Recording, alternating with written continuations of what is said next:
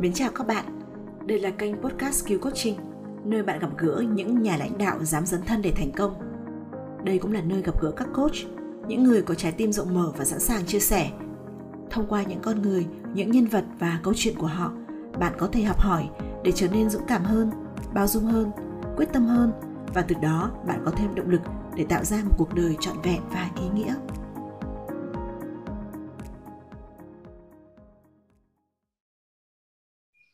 Mến chào tất cả các bạn.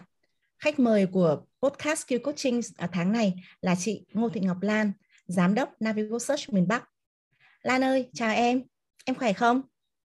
Chào chị Quỳnh, chào các vị thính giả của cái coaching podcast buổi ngày hôm nay. Nói là khỏe không ấy hả? Cũng khỏe, thực ra là vừa mới mắc Covid xong nhưng mà đã trở lại đầy năng lượng rồi ạ. Chị được nhìn thấy em như thế này chị cũng thấy rất là vui, bởi vì là cũng lâu lắm rồi chị em mình cũng không được gặp gỡ trực tiếp do dịch bệnh và do công ty mình cũng có các chính sách làm việc work from home. Thế cho nên là chị cũng thấy là phải rất là lâu rồi không được gặp Lan trực tiếp, và ngày hôm nay khi chị được ngồi ở đây với Lan, trong lòng chị cảm thấy rất là vui thực sự, bởi vì là lâu quá rồi bây giờ được gặp lại còn được nói chuyện với em trong cái buổi ngày hôm nay nữa. Và em rất vui nữa. Cảm ơn chị. Thực ra là chính em còn đề nghị với chị Quỳnh là có khi chúng ta gặp mặt trực tiếp đi, bởi vì đúng là quá lâu rồi mình không được gặp mặt trực tiếp với nhau. Chị cũng rất là mong là sẽ sớm gặp lại em thôi, khi mà tình hình dịch bệnh ở tại Hà Nội cũng sẽ ổn định hơn. Lan ơi, chị rất là cảm ơn em đã nhận lời mời là khách mời của Podcast Skill Coaching. Chị cũng đã ấp ủ cái việc mời em cũng khá là lâu rồi, thế nhưng đến bây giờ thì chị em mình mới thực sự được ngồi nói chuyện với nhau về một cái chủ đề mà chị cũng cảm thấy rất là hào hứng để chia sẻ với em. Ngày 20 tháng 3 tới đây là ngày hạnh phúc thế giới, và chị nếu mà để nói về hạnh phúc thì đúng là mỗi người sẽ có những cái quan điểm rất là khác nhau, và chị không rõ vì lý do gì khi nói về hạnh phúc thì chị lại nhớ đến Lan, và đấy là lý do là chị mời Lan đến đây và chị em mình cùng nói chuyện về hạnh phúc, và ở một cái góc độ là một người lãnh đạo hạnh phúc. Đấy chính là cái điều mà chị cũng rất là muốn khám phá ở Lan. Thì Lan thấy thế nào? Chủ đề này với em ra sao? Thực sự là rất cảm ơn chị Quỳnh đã ưu ái cho em có một cái chủ đề trao đổi trong buổi ngày hôm nay là về hạnh phúc. Vì thực ra em nghĩ rằng là con người khi mà sống ở trên đời, những người bình thường, em nghĩ là những người bình thường như em, khi sống ở trên đời thì mình mong muốn một cuộc sống hạnh phúc. Và đấy là cái giá trị mà chúng ta luôn luôn hướng tới. Tất nhiên là có những vĩ nhân thì họ luôn luôn mong muốn là họ để lại cái gì đấy cho đời, nhưng mà chúng ta những người thông thường thì sẽ hướng tới hạnh phúc là cái thứ đầu tiên. Và em được nói về chủ đề này, thực sự là rất cảm ơn chị. Thế thì nghĩa là hứa hẹn chúng mình sẽ có một cái buổi trò chuyện với nhau thú vị đây. Bởi vì là chị rất là nóng lòng để được lắng nghe theo quan điểm của Lan, quan điểm cá nhân của em nhé. Thì hạnh phúc đối với em là gì? Câu hỏi thì rất là lớn, nhưng mà em nghĩ là bản thân mọi người ai cũng đã từng hỏi về những câu hỏi như thế này. Không chắc là không chỉ một lần đâu, vài lần trong đời. Và em cũng hay tự quy rằng là mình là người hạnh phúc. Và người hạnh phúc là gì? Là người biết đủ, biết cảm thấy thỏa mãn với những cái gì mà mình đang có.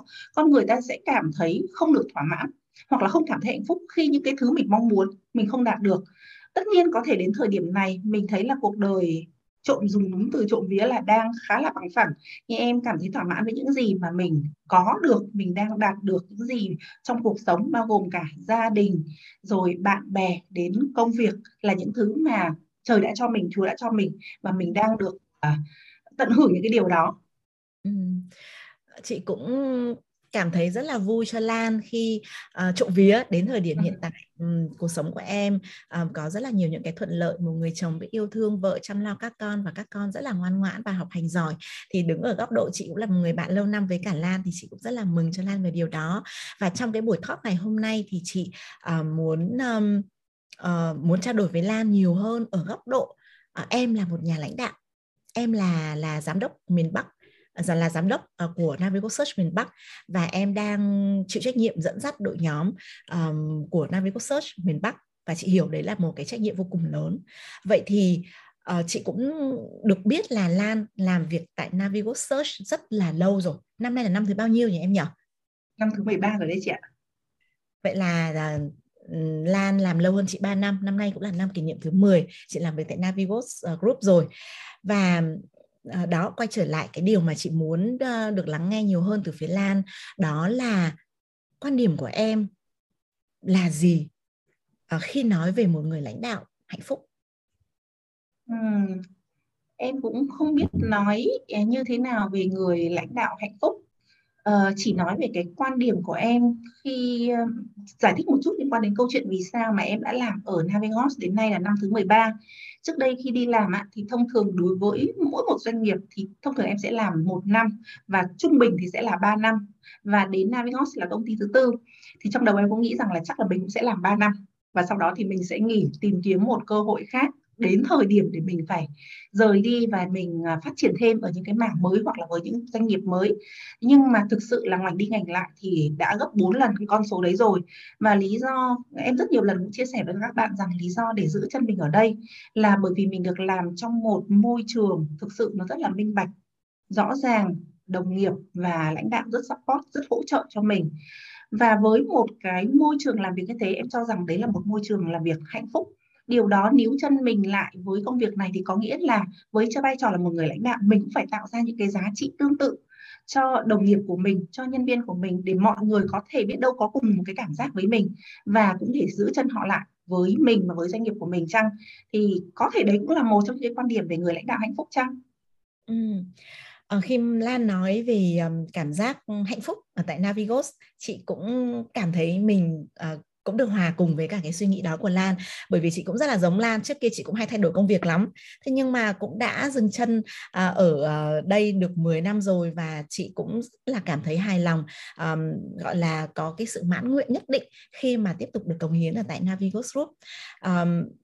Chị cũng đã vừa nghe Lan nói rằng là bản thân em cũng cảm thấy hạnh phúc khi em làm việc tại đây và em cũng sẽ rất là muốn tạo ra một cái từ phía mình, một cái môi trường hay là những cái mà em cũng cảm thấy rằng là liệu và hoặc là hy vọng cái điều đấy nó cũng đem lại hạnh phúc cho đội ngũ mà em đang quản lý.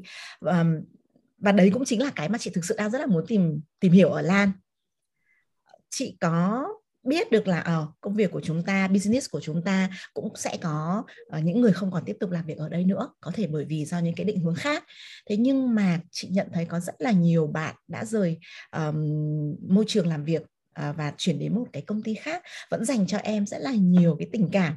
Thì chị muốn tò mò ở đằng sau cái đấy nó là cái gì? Đúng là khi mà em làm ở Navigos 13 năm trôi qua, em nghĩ là với bất kỳ một doanh nghiệp nào, cái quãng thời gian làm rất dài như thế thì mình sẽ chứng kiến sự ra đi của rất nhiều người. Và mỗi người thì ra đi với một lý do khác nhau.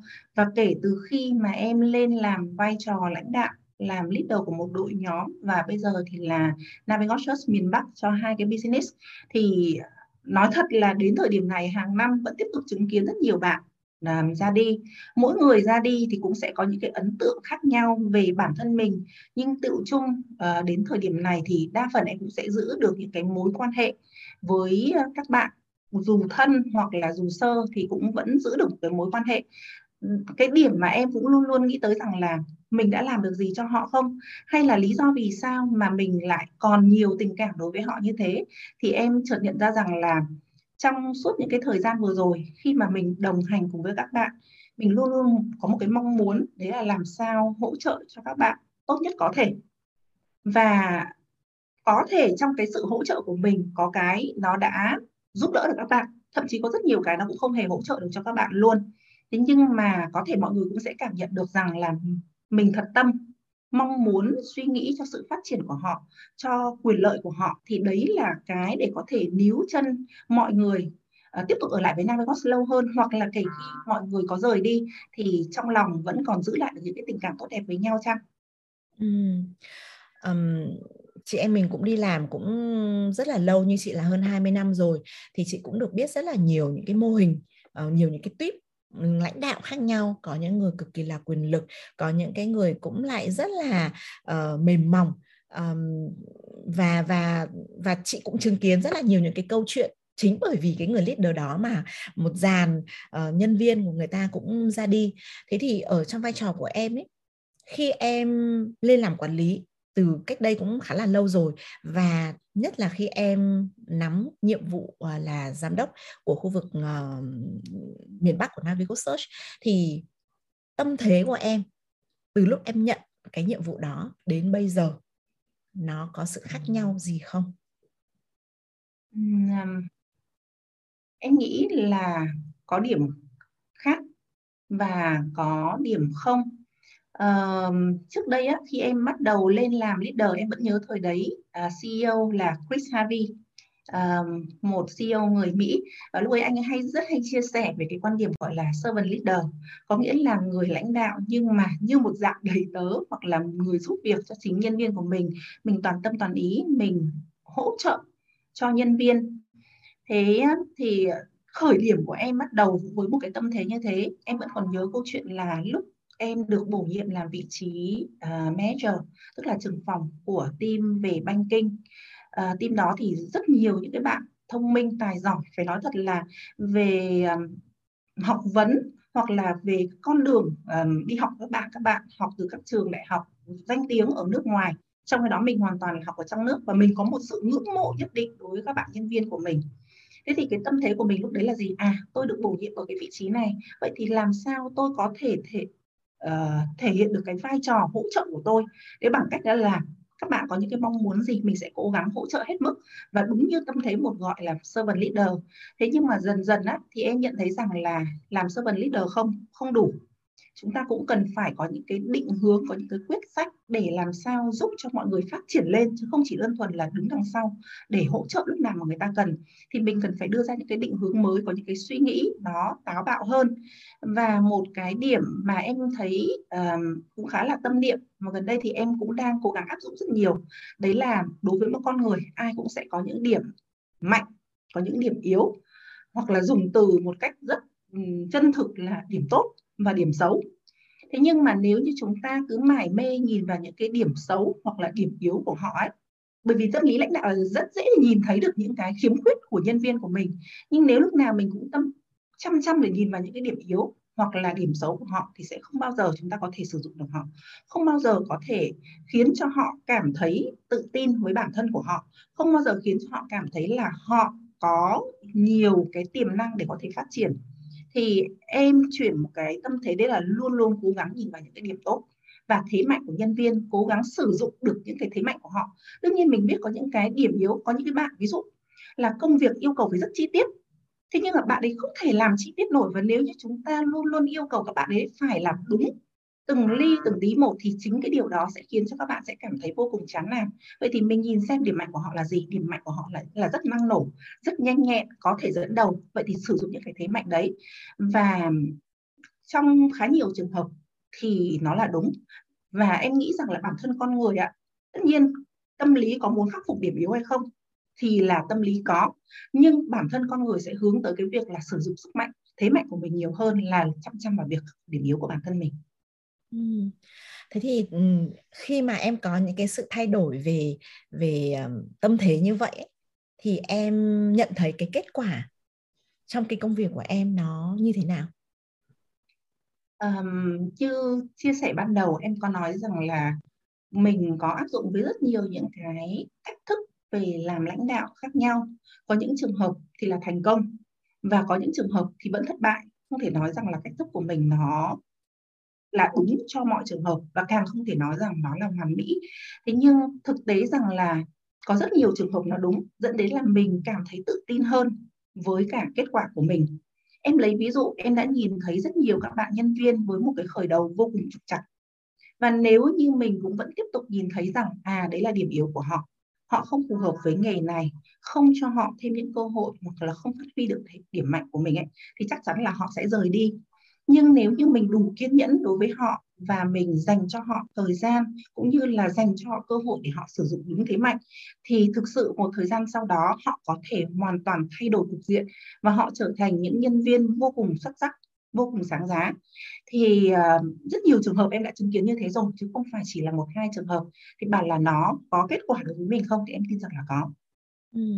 Vậy điều gì đã thúc đẩy Lan thay đổi cái tư duy của mình như vậy?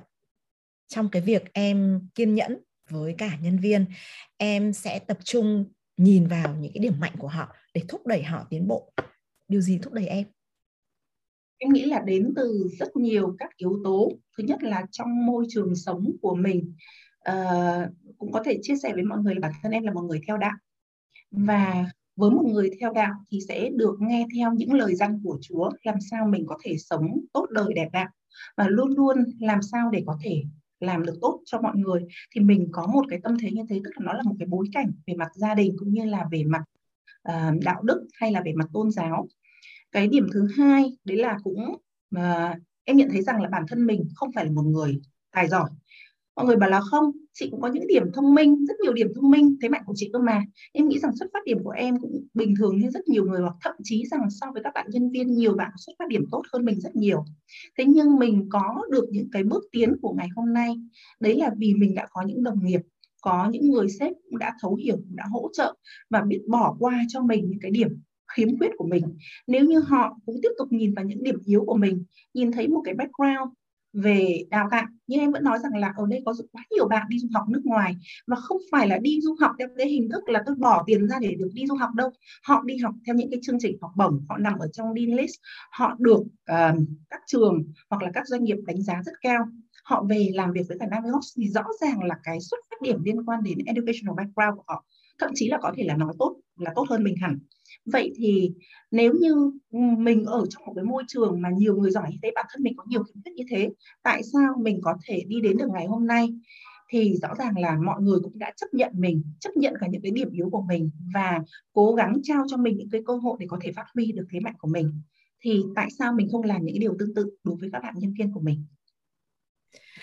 Chị cũng rất là hiểu công việc của Lan là cực kỳ là bận rộn và không thể tránh khỏi những cái đau đầu.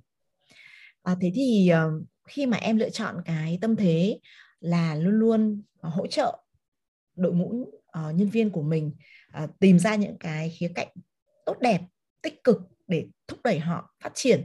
Vậy thì cái đau đầu của em ở đây, nó chị muốn tìm hiểu xem là liệu nó có bao giờ nó liên quan đến con người không?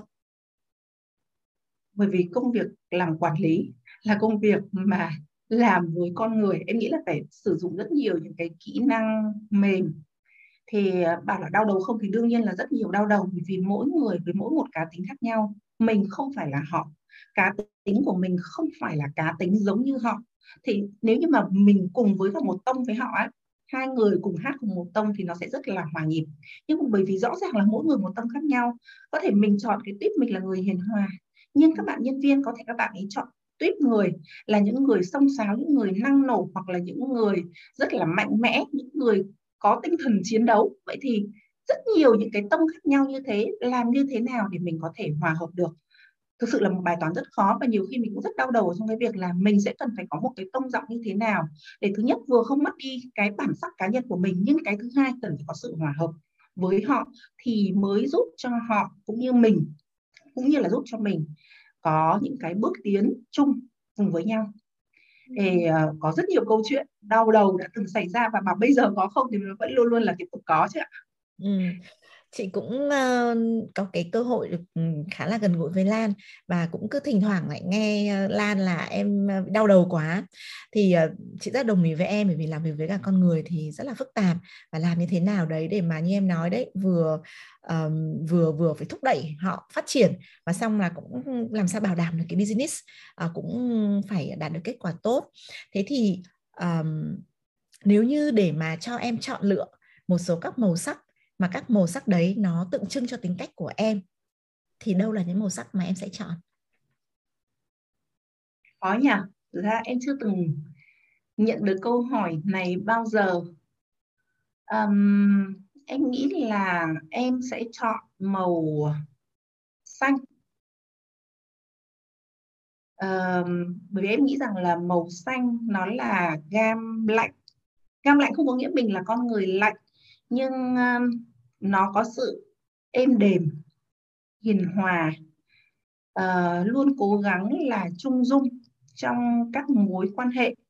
Nhưng có thể sẽ có nhiều người sẽ nghĩ rằng là em có gam màu đỏ, tức là cũng vẫn có những cái tính chiến đấu, gay gắt, Lúc nào mình nghĩ rằng ôi chị Lan là người hiền nhất thế giới, trên thế giới này mà chị Lan mà hiền số 2 thì chắc là không ai hiền số 1, kiểu dạng như thế. Nhưng mà rõ ràng là mọi người cũng đâu đó, em vẫn thấy thỉnh thoảng mọi người cũng sẽ có nhận xét rằng là Lan có tinh thần chiến đấu cũng cao. Thế bảo là em tự nhận gam gì thì em sẽ nghĩ rằng là gam màu xanh, nhưng có thể đâu đó có những người nhìn thấy gam màu đỏ từ mình. Không nhất thiết là em chỉ được phép chọn một màu, em có thể chọn một vài màu. Thì chị thấy em có màu xanh tượng trưng cho sự êm đềm, hiền hòa. Chị rất là đồng ý với cả điều đấy, và đó chính là cái cảm giác mà khi mà chị có cái thời gian mà ở gần bên em thì chị hiểu rằng là có những câu chuyện em sẽ không thể nói được hết với chị. Thế nhưng mà và thậm chí cả những cơn đau đầu nữa cũng không thể nào mà hết ngay lập tức được. Thế nhưng mà chị hiểu là em không biết là cái quan sát của chị nó có đúng không, đó là em kiểm soát về mặt cảm xúc rất là tốt. Thực ra nếu mà nói ở nhà thì em kiểm soát cảm xúc cũng không tốt lắm đâu. Hay về nhà mình được chính là bản thân mình, có những con người đủ yêu thương mình để chấp nhận những cái khiếm khuyết của mình. Nhưng mà khi đi ra ngoài xã hội thì mình sẽ cần phải tiết chế lại. Và em có một quan điểm rằng với vai trò của mình, mặc dù mình là lãnh đạo nhưng bản chất là người đi làm thuê. Tất cả chúng ta khi đi làm thì đều là người đi làm thuê giống hết như nhau.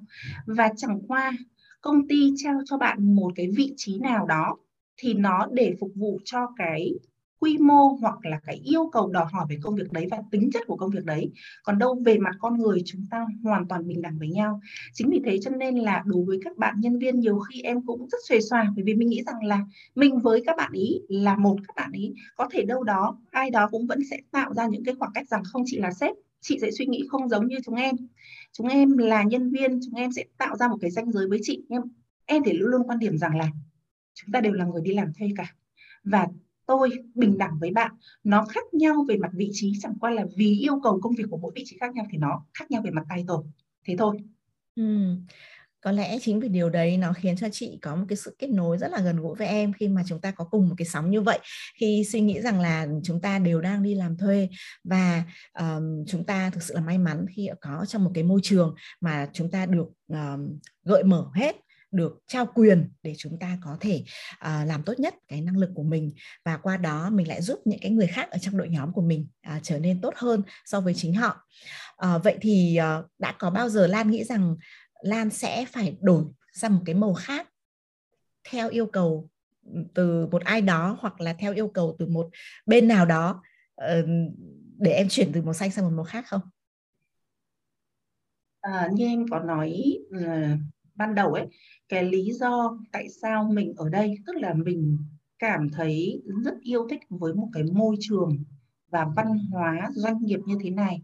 Văn hóa doanh nghiệp ở đây thực sự rất trao quyền, rất tôn trọng mà con người, cố gắng tạo ra những cái quyền lợi cho người lao động. Ở đây thì quyền lợi nó có rất nhiều các loại hình quyền lợi, không phải lúc nào cũng phải gắn với tiền nhé. Thì rõ ràng là mình được hưởng một cái môi trường như thế, và là lý do khiến cho mình ở lại với cả công việc này, với cả doanh nghiệp này. Mặc dù công việc này bảo là có nhiều những cái trắc trở hay không, hoặc là có nhiều áp lực, hoặc nhiều thách thức hay không, thì em nói rằng là rất nhiều. Lúc nào cũng sẽ cảm thấy là đau đầu, mất ngủ vì mình có những cái áp lực ở phía trước mắt. Nhưng cái văn hóa là cái mà đang giữ chân mình lại. Vậy thì nếu như cái văn hóa đó thực sự thay đổi thì có thể nó cũng sẽ làm ảnh hưởng đến mình, đến cái động lực của mình chăng. Nhưng rất may mắn là đến thời điểm này chưa có một người sếp nào, một người lãnh đạo nào bắt em phải thay đổi theo đúng màu sắc của mình cả. Mặc dù em đã đi qua với rất nhiều các lãnh đạo khác nhau, và mỗi một lãnh đạo cũng là một cái gam màu hoàn toàn khác nhau. Có những người vô cùng là gam đỏ rất là rực rỡ luôn, có những người là gam cam, tức là vừa có màu đỏ nhưng mà lại vừa có những pha những cái màu trầm khác, hoặc là có những người cũng gam màu xanh, hoặc thậm chí là còn xanh hơn cả mình. Thế thì rõ ràng là họ có rất nhiều các gam màu như thế, nhưng họ không ép mình phải trở thành một gam màu giống như họ. Họ đang trao quyền cho mình được trở thành chính con người của mình. Cho nên là nếu như nói về công việc này, em chưa một thời điểm nào để nghĩ rằng là công việc hoặc là công ty hoặc người lãnh đạo có bắt mình thay đổi màu sắc của mình hay không.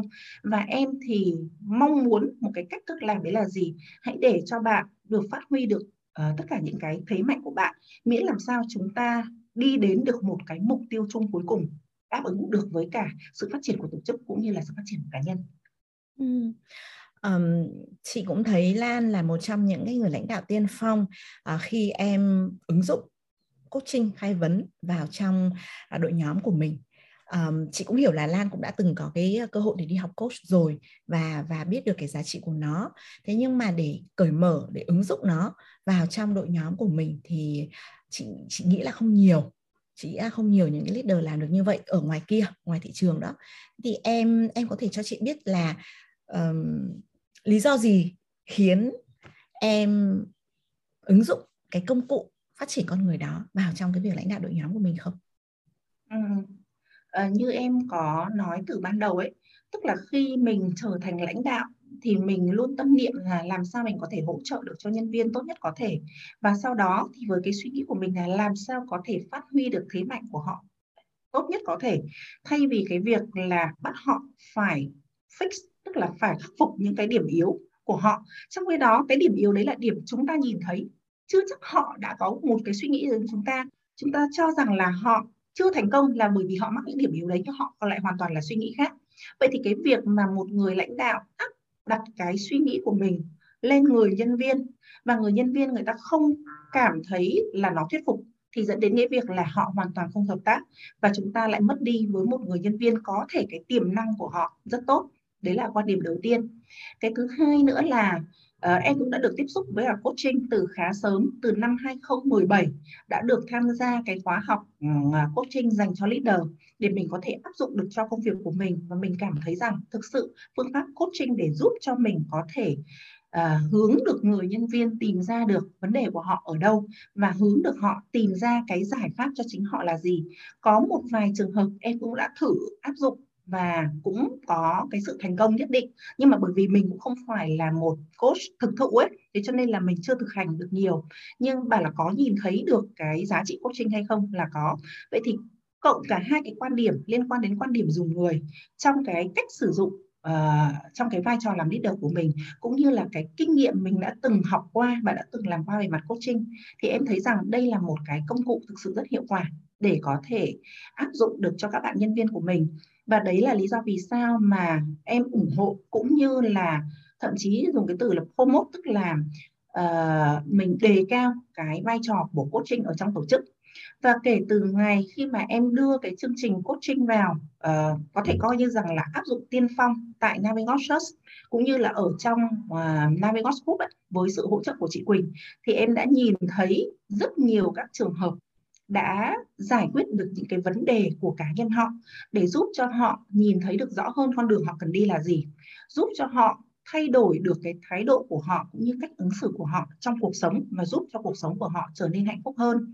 Đến thời điểm hiện tại á, thì em được rất nhiều bạn có từng chia sẻ việc là các bạn đã tham gia cái chương trình coaching thông qua cái chương trình là Trust Me Center, hoặc là những cái chương trình là coaching dành cho future leader, hoặc là chương trình coaching dành cho những bạn mà đang cần hướng tới một cái mục tiêu nào đó. Thì các bạn có những cái phản hồi rất tích cực, và các bạn thậm chí là gửi những cái lời cảm ơn đến với mình vì đã gợi mở cho họ một cái hướng đi hoàn toàn khác về cái cách thức tiếp cận với vấn đề của họ. Không phải là chị đưa em vào các chương trình training nữa, không phải là chị đưa em vào các chương trình mentoring nữa, không phải là chị đưa ra những cái chỉ dẫn và hoặc là những cái mệnh lệnh để em hãy làm việc này nữa, mà chị đã gợi mở giới thiệu cho em về cái chương trình coaching, và điều đó đã giúp cho em thay đổi được rất nhiều chính bản thân mình cũng như cuộc sống và công việc của mình. Thì đấy là những cái lời ghi nhận mà em nhận được một cách cá nhân từ những cái bạn mà đã tham gia chương trình đấy. Tất nhiên là như chị cũng biết là với cái nguyên tắc của coaching là nguyên tắc về đảm bảo bí mật của mỗi người. Thế cho nên là kể cả những bạn nào mà đã tham gia theo bất kỳ một hình thức gì thì cũng không thể là chia sẻ ở trong cái buổi nói chuyện này. Nhưng mà em rất tin về những cái chia sẻ của bạn dành cho mình và những cái trân trọng của bạn dành cho mình, vì mình đã hướng họ tới một cái chương trình có ý nghĩa như vậy. Thì đấy là lý do vì sao mà gần đây thì em càng muốn promote, tức là phát triển hơn nữa coaching ở trong NS North. Và một trong những cái trọng tâm trong năm 2022 này, tức là em muốn văn hóa của Navigos North là văn hóa coaching. Khi nghe Lan chia sẻ như vậy thì mặc dù là cũng đã từng đâu đó một vài lần Lan đã nói chuyện lại về cái giá trị của coaching trong đội nhóm của em, thế nhưng hôm nay thì chị có một cái cảm nhận sâu hơn, bởi vì là vì sao chị hỏi cái câu hỏi này, bởi vì coaching cũng được coi là một yếu tố trong một cái môi trường làm việc hạnh phúc. Và mỗi một bạn mà được sống là chính mình, được phát huy hết sức cái khả năng của mình, thì chị tin rằng là họ đạt được đến cả cái well-being, tức là cái sự mãn nguyện của họ, sự, thực sự là hài lòng của họ khi làm việc ở tại đây. Vậy thì trong suốt những cái thời gian mà Lan làm lãnh đạo thì em có thể chia sẻ với chị đâu là cái giây phút mà em cảm thấy hạnh phúc hoặc là hạnh phúc nhất? Có để nói giây phút hạnh phúc nhất lắm. Nó đến từ rất nhiều những cái khoảnh khắc, hoặc là đến từ rất nhiều những cái câu chuyện nó rất là nhỏ. Nhưng em nghĩ rằng là với một người lãnh đạo, nếu như mà được người nhân viên của mình hoặc là người lãnh đạo của mình ghi nhận những cái đóng góp của mình hoặc giá trị của mình đối với họ, thì bản thân mình sẽ cảm thấy hạnh phúc. Và cái giá trị đấy là nó được hiện hữu ra. Không phải lúc nào nó cũng thể hiện ra nó bằng con số, nhưng bằng những cái niềm vui của họ, hoặc là bằng những cái mục tiêu mà chúng ta hướng tới được, thì đấy sẽ là những cái giây phút mình cảm thấy hạnh phúc. Nó không phải là cái giây phút mà mình được nhận tăng lương, mình được nhận tiền thưởng, hay là mình được là thăng tiến về mặt chức vụ. Và tất nhiên là những cái giây phút đấy mình cũng hạnh phúc chứ, nhưng mà với vai trò lãnh đạo, thực sự sẽ cảm thấy rất vui khi mà các bạn nhân viên của mình đạt được những cái thành tựu mới và họ thấy rằng là mình có giá trị, đóng góp được cái giá trị cho những cái thành tựu của họ. Chỉ một câu nói rất là đơn giản rằng là cảm ơn chị đã hỗ trợ em trong một cái deal này thôi, hoặc là một cái chia sẻ nhỏ, một cốc cà phê để cảm ơn, hoặc là một lời nói động viên, cũng sẽ là những cái giây phút mà mình cảm thấy hạnh phúc. Chị hoàn toàn có thể hình dung ra được sự hạnh phúc của Lan, bởi vì là đôi khi nó sẽ đến nhiều lắm đấy, rất là dồn dập ấy, bởi vì rằng là có thể có rất là nhiều bạn có bill, sau đó thì chia sẻ niềm vui với cả chị Lan, hay là có những cái lúc ví dụ chị chẳng hạn, thỉnh thoảng chị đi uống cà phê là chị bảo mua cho Lan một cốc, tức là mình cảm thấy vui khi nghĩ đến nhau, thực sự là như vậy. Và chị hiểu là khi những bạn khác mà nghĩ đến Lan thì bạn cũng đang cảm thấy rất là vui. Và trong cái câu chuyện nói về một cái người lãnh đạo hạnh phúc trong ngày hôm nay, thì chị cũng rất là muốn lắng nghe thêm từ Lan là thì vậy thì hạnh phúc thực ra nó giống như một cái trạng thái ấy, nó là một cái cảm xúc ấy. Vậy thì trong vai trò em là một người làm lãnh đạo, làm thế nào để có thể tạo ra được nhiều hơn những cái khoảnh khắc hạnh phúc, hoặc là những cái, hoặc là có những cái đo lường nào khác về hạnh phúc hay không ở tại cái môi trường mà mình đang làm việc? Thực ra thì các doanh nghiệp nào cũng sẽ có những cái cách để đo đếm cái sự hạnh phúc của nhân viên. Ví dụ như là mình làm cái chương trình về Employee Satisfaction Survey hàng năm, thì riêng đối với cả Navigos Group thì bọn em vẫn tiến hành những cái đợt survey như thế để biết xem là tâm tư, tình cảm của các bạn như thế nào. Tất cả các survey đấy mình đều làm ở trạng thái là ẩn danh. Các bạn được quyền nói lên tiếng nói của bản thân mình, thì để mình có thể biết được rằng là các bạn cảm thấy hài lòng như thế nào, mức độ hài lòng như thế nào của các bạn đối với công việc. Tất nhiên có những người rất hài lòng, có những người hoàn toàn không hài lòng, và những người không hài lòng bản thân họ cũng đã có thể là đã rời khỏi tổ chức rồi. Thế thì mình biết được vấn đề của mình ở đâu để mình có thể đưa ra những cái cách thức, những cái chiến lược cho nó phù hợp hơn ở trong tổ chức, để làm sao nếu như họ cảm thấy hạnh phúc thì họ có năng lượng để họ có thể tập trung cho công việc của họ.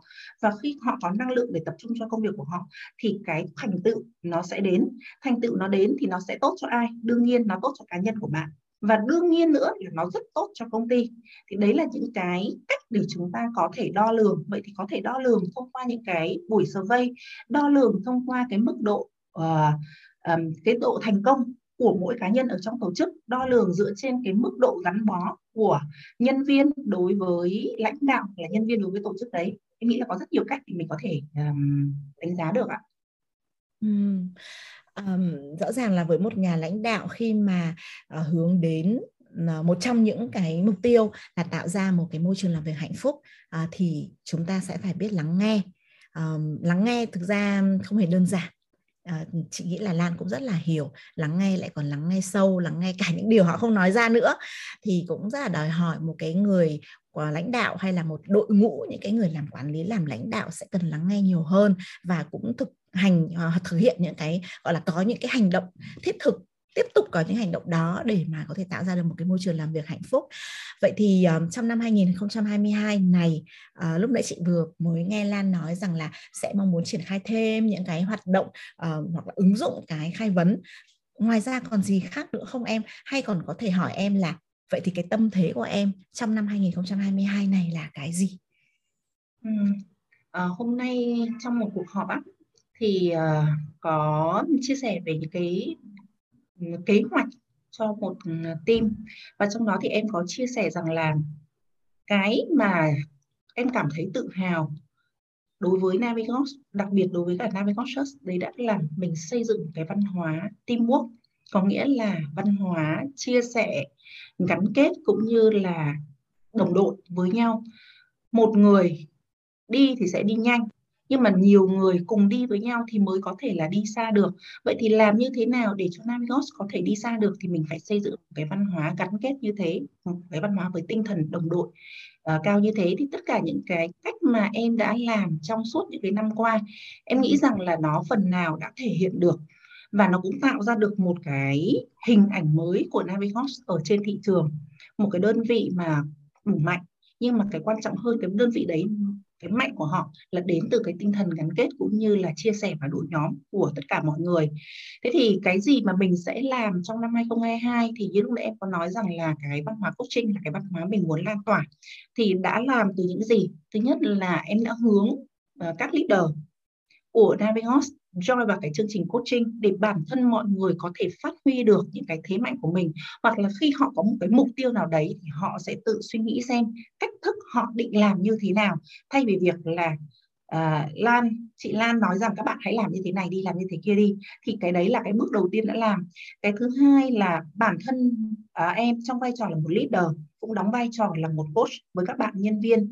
Khi các bạn có những cái vướng mắc, có những cái khó khăn hoặc có những cái mục tiêu mới, thì mình tham gia đóng vai trò làm coach cho họ, cố gắng để không mang cái suy nghĩ cá nhân của mình vào để lèo lái hoặc là đưa ra cái advice. Tất nhiên là trong rất nhiều tình huống thì cuối cùng thì mình cũng vẫn bị nhảy vào để mình đưa ra advice, nhưng mà mình cũng muốn áp dụng cái cách làm như thế. Đấy là đối với phần coaching. Còn đấy, cái thứ hai mà em vẫn tiếp tục cần phải làm và nhân rộng hơn cái tinh thần làm việc teamwork, thì hiện tại cũng đã, bản thân em cũng đã nghĩ ra khá là nhiều những cái chính sách mới, có thể là cũng sẽ công bố trong cái thời gian rất là sớm về cái cách mình làm như thế nào để phát triển thêm được cái tinh thần teamwork ở trong mà Navigos, và từ đấy thì sẽ khiến cho bản thân team mình sẽ trở nên là mạnh hơn và cùng nhau đi xa hơn. Chị rất là tò mò là lý do vì sao Lan chọn trở thành một người lãnh đạo hạnh phúc thay vì là một người lãnh đạo quyền lực. Em không biết rằng là mình có phải là người lãnh đạo hạnh phúc hay không. Thế nhưng em nghĩ rằng là mỗi một người đều sẽ có những cái cá tính riêng của mình, có màu sắc riêng của mình, có bản chất và tố chất riêng của mình. Em đã đi làm ở đến nay là công ty thứ 4, đã qua rất nhiều với các thế hệ lãnh đạo khác nhau. Mỗi người đều có những cái thành công của họ. Có những người là người vô cùng quyền lực, nói thực sự là thét ra lửa và khiến cho mọi người cảm thấy rất là nể phục hoặc là rất là sợ hãi. Có những người lãnh đạo thì rất là đắc nhân tâm. Có những người lãnh đạo thì rất là mềm mại, nhưng thậm chí là có vẻ như là nhược thế. Hoặc là có những người lãnh đạo thì được nhân viên vô cùng yêu quý.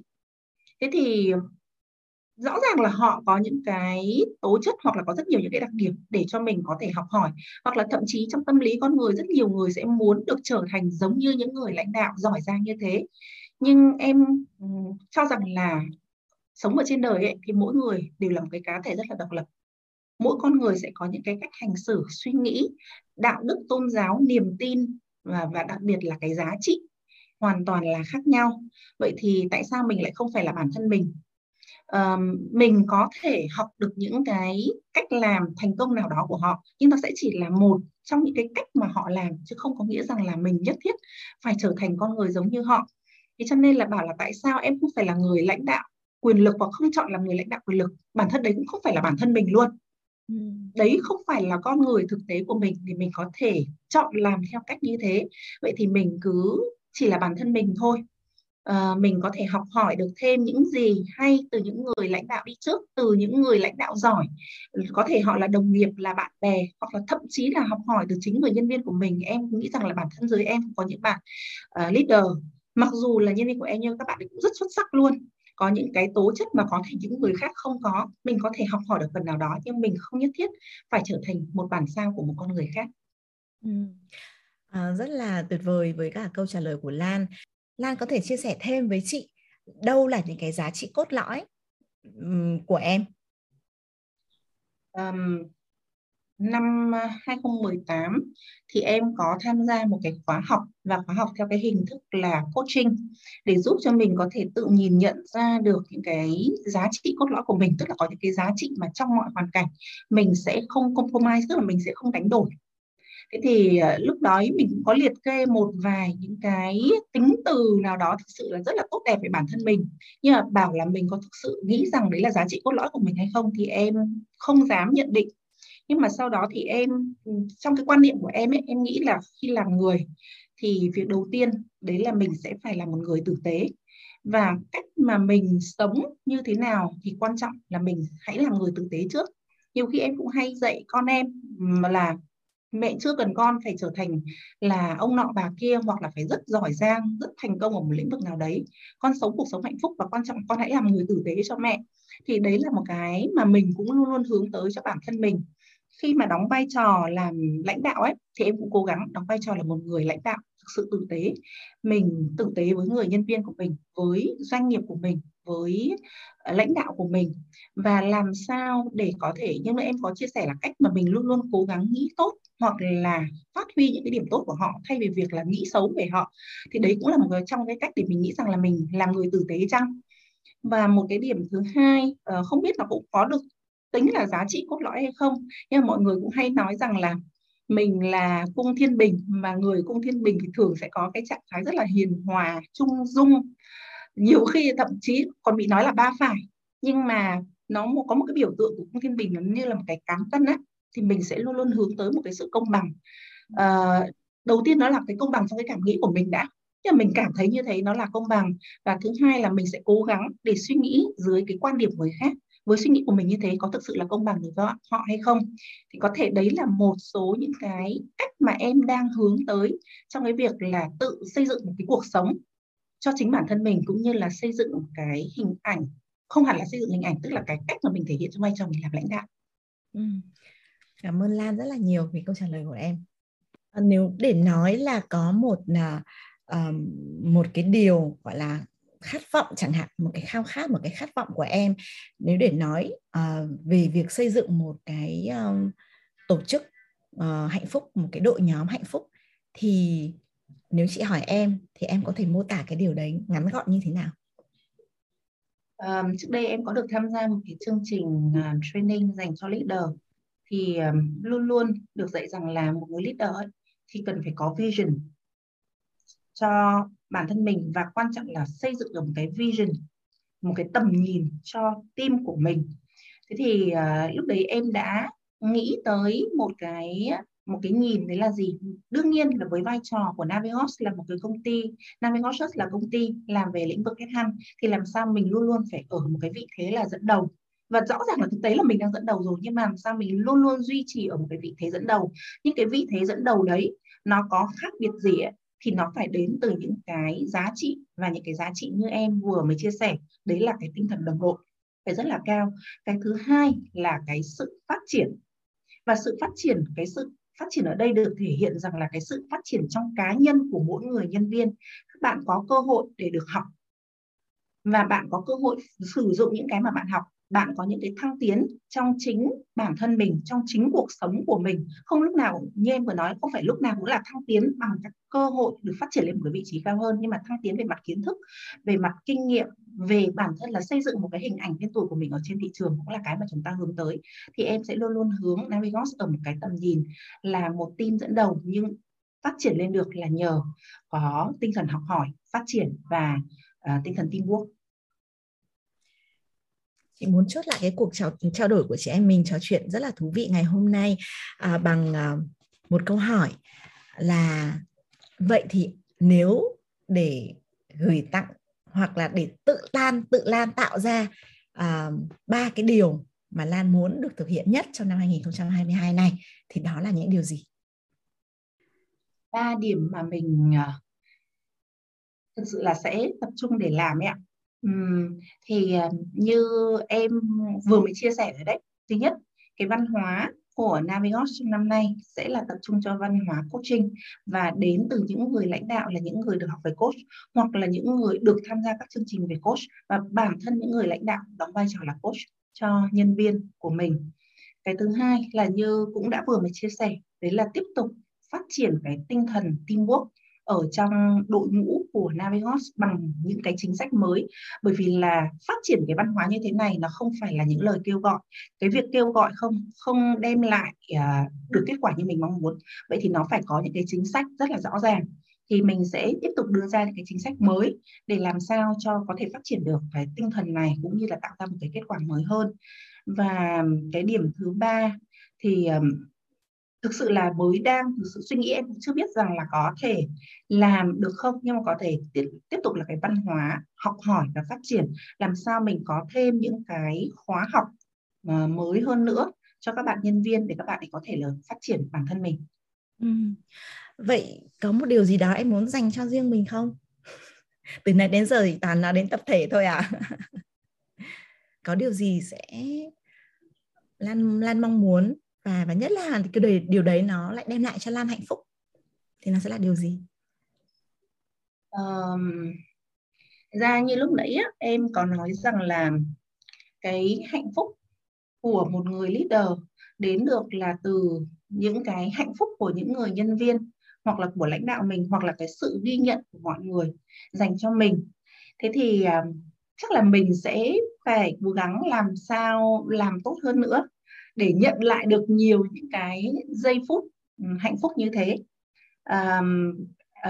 Có một câu nói mà em vẫn nhớ, một cái bạn đồng nghiệp ấy vẫn nói với em, đấy là làm cừu thì vui vẻ mà làm sói thì cô đơn. Ý muốn nói chỉ rằng là những bạn làm cừu, có nghĩa là những người bạn nhân viên á, thì lúc nào cũng sẽ rất là cheerful với nhau, engage với nhau. Thế nhưng mà đối với những người lãnh đạo, lúc nào họ cũng ở trong một cái trạng thái là sói đầu đàn, cô đơn, bởi vì mọi người sẽ không hiểu mình, không biết tại sao mình làm như thế, liệu mình làm như thế có đem lại lợi ích gì cho họ hay không. Hoặc là như lúc nãy em có nói rằng là bản thân mình thì luôn luôn suy nghĩ rằng mình giống như các bạn ấy, tức là sự bình đẳng về mặt con người, là chúng ta bình đẳng như nhau, tôi không hơn gì bạn cả. Nhưng bản thân vẫn có những bạn nhân viên mà có một cái suy nghĩ rằng không, cô ấy là sếp và tôi là nhân viên và có một cái ranh giới. Thì thực sự là nhiều lúc em cũng có những cái cảm giác vô cùng cô đơn khi mà không nhận được cái sự thấu hiểu của mọi người. Nhưng mà là thực sự mình rất suy nghĩ cho mọi người như thế cơ mà, tại sao mình cũng không nhận được cái sự thấu hiểu như vậy. Thế thì có chăng điểm mà mình mong muốn để mình trở thành một người lãnh đạo hạnh phúc là mình có thể làm được tốt hơn cho mọi người, khiến cho mọi người cũng nhìn nhận mình giống như một con người giống như họ, là mình đang có những cái đóng góp, những benefit cho họ. Và cái sự ghi nhận đấy sẽ khiến cho mình luôn luôn cảm thấy là hạnh phúc với vai trò là một người lãnh đạo. Cảm ơn Lan rất là nhiều về câu chuyện và cả hành trình của em nữa. Chị cảm thấy rất là vui khi mà được ngồi ở đây, được lắng nghe cái trải nghiệm của em. Và chị cũng cảm thấy rất là may mắn khi được làm việc cùng một cái người đồng nghiệp như em. người mà coi hạnh phúc của mình nó sẽ đến được từ nhiều hạnh phúc của những cái người khác. Và chị rất là chúc cho em và đội nhóm và tổ chức chung của chúng ta cũng như là Navigos Search miền Bắc năm 2022 này sẽ đạt được những cái thành tựu mà bạn nào cũng có những cái hạnh phúc đấy để chia sẻ thêm cùng với Lan, và từ đó Lan cũng có những cái hạnh phúc riêng cho chính mình trong một cái công việc mà chị nghĩ là đòi hỏi rất là nhiều những cái gặp rất là nhiều những cái thử thách.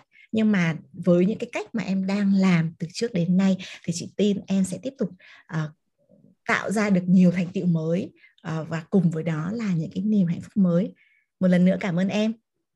Dạ, cảm ơn chị Quỳnh và cũng cảm ơn quý vị thính giả và khán giả của chương trình Q Coaching. Cũng chúc mọi người cũng có nhiều những cái hạnh phúc, hoặc là nhiều những cái giây phút hạnh phúc, hoặc là cái trạng thái hạnh phúc trong năm nay. Cảm ơn em.